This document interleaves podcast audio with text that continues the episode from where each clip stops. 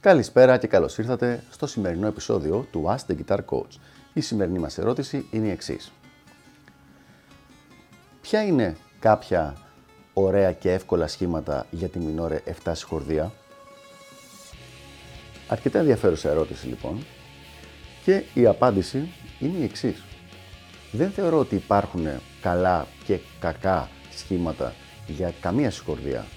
Υπάρχουν εύκολα και δύσκολα στο πιάσιμο, δηλαδή κάποια που να είναι πιο δύσκολο στο να τα πιάσεις με πιο δύσκολα δάχτυλα και υπάρχουν και ατέριαστα για το συγκεκριμένο κομμάτι ή για το συγκεκριμένο είδος μουσικής.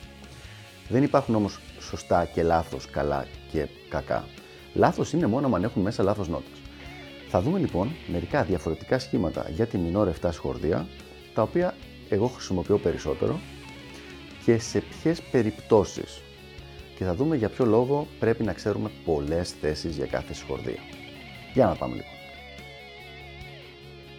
Αρχικά λοιπόν να ξεκαθαρίσω ότι ξεκινάμε με βάση το caged σύστημα, δηλαδή τις πέντε θέσεις όπου καλύπτουν όλη την κιθάρα και έχουμε με αυτόν τον τρόπο πέντε συγχορδίες, μία για κάθε box. Η πρώτη λοιπόν θα ήταν εδώ πέρα, η δεύτερη, η τρίτη, η τέταρτη και η πέμπτη πάμε πίσω από την πρώτη γιατί έχουμε διαλέξει λάμινο, οπότε θα είναι πολύ δύσκολο να παιχτεί εδώ κάτω και θα είναι αυτή.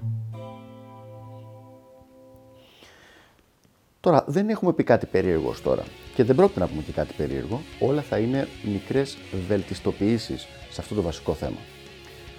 Τι θέλουμε να πετύχουμε λοιπόν; Με βάση αυτές τις πέντε θέσεις σχορδιών να δούμε αν υπάρχουν μικρές παραλλαγές που μπορούμε να κάνουμε οι οποίες να τις κάνουν πιο χρήσιμες για συγκεκριμένα είδη μουσικής ή συγκεκριμένα στυλ παίξήματος το οποίο έχει πάρα πολύ στην πραγματικότητα σκέψη από πίσω. Δηλαδή, μία συγχορδία η οποία είναι πάρα πολύ καλή για να παιχτεί όταν παίζεις σε ένα τρίο, δηλαδή σε εσύ, drums και μπάσο, ας πούμε, μπορεί να μην είναι καθόλου καλή όταν παίζεις με ένα δεύτερο κιθαρίστα, μπάσο, drums και πλήκτρα μαζί. Ο κίνδυνος λοιπόν που έχουμε σε αυτή την περίπτωση είναι ότι ανάλογα με τη συγχορδία που παίζουμε, με αυτή που θα έχουμε διαλέξει να παίξουμε, μπορεί να μπούμε στα χωράφια, για να το πω απλά, του ε, μπασίστα ή του δεύτερου κιθαρίστα ή του ανθρώπου που παίζει πλήκτρα, του κυμπορντίστα. Γι' αυτό λοιπόν και ανάλογα με το είδος μουσικής που παίζουμε, δεν μένουν οι ίδιες συγχωρδίε που χρησιμοποιούμε.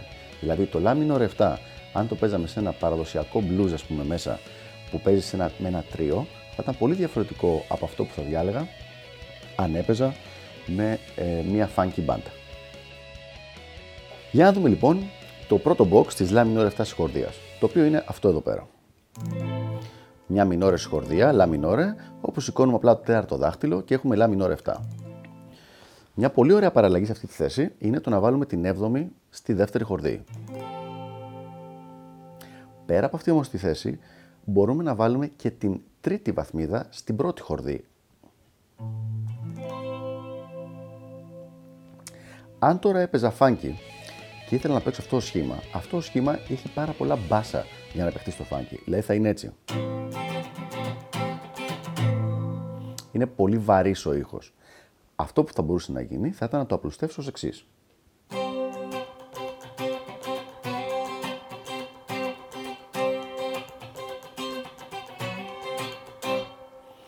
Το οποίο αφήνει απ' έξω την τρίτη βαθμίδα, συγγνώμη την πέμπτη βαθμίδα, δεν έχει μη, ε, αλλά μου δίνει την τρίτη και την έβδομη που είναι οι σημαντικές βαθμίδες που πρέπει να έχουμε. Με αυτόν τον τρόπο λοιπόν πήρα το σχήμα αυτό, το εμπλούτησα και έκοψα τις μπάσες χορδές και τώρα έχω ένα καινούριο σχήμα το οποίο μπορεί να μου χρησιμεύσει και στο φάνκι. Στο box 2 αυτή εδώ είναι η πιο συνηθισμένη θέση. Ένα πολύ χρήσιμο ακόρντο ε, που μπορεί να χρησιμοποιηθεί σχεδόν παντού. Η έμφαση είναι στις ψηλές χόρδες. Πάμε τώρα στο box 3. Στο box 3 η πιο συνηθισμένη θέση είναι είτε αυτή εδώ, είτε αυτή. Το ενδιαφέρον της υπόθεσης είναι ότι έχουμε την κορυφή, δηλαδή την ψηλότερη νότα, σε κάθε περίπτωση μόνο στη δεύτερη χορδή.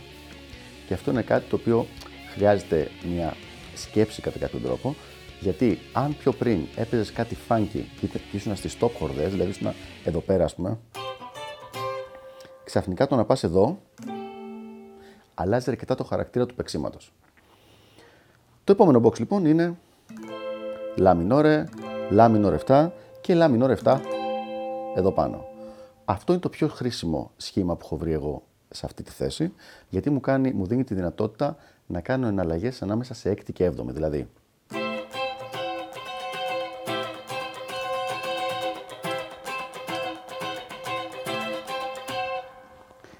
Και πάμε τώρα στο box νούμερο 5.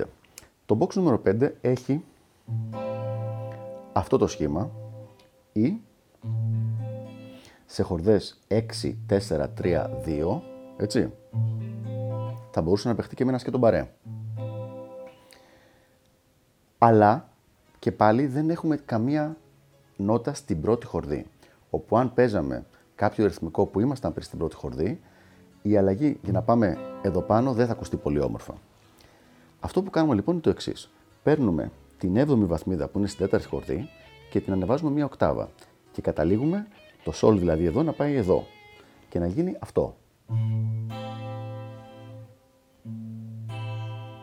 Το οποίο είναι ένα πολύ πιο ευέλικτο σχήμα. Εντάχει λοιπόν και προσπαθώντας να εξηγήσω τις αρχές πίσω από τις επιλογές, αυτές είναι οι θέσεις του Minor 7 ακόρντου που χρησιμοποιώ. Σίγουρα υπάρχουν άλλες, ειδικά με, με παραλλαγές στα μπάσα ή με αναστροφές στα μπάσα, αλλά αυτές είναι που έχω δει εγώ ότι για τη συντριπτική πλειοψηφία του ρυθμικού μου παίξήματος μου καλύπτουν αυτά που χρειάζεται να κάνω. Αν τώρα θέλετε κάτι παραπέρα από αυτά, θα πρότεινα να κοιτάξετε τις διαφορετικές αναστροφές σε κάθε group χορδών, καθώς και επίσης για συγκεκριμένες σχορδίες, γιατί δεν γίνεται για όλες το πράγμα, την ε, χρησιμοποίηση ανοιχτών χορδών. Αυτά λοιπόν για το συγκεκριμένο θέμα. Ελπίζω να βοήθησα και τα λέμε στο επόμενο Ask the Guitar Coach. Γεια χαρά!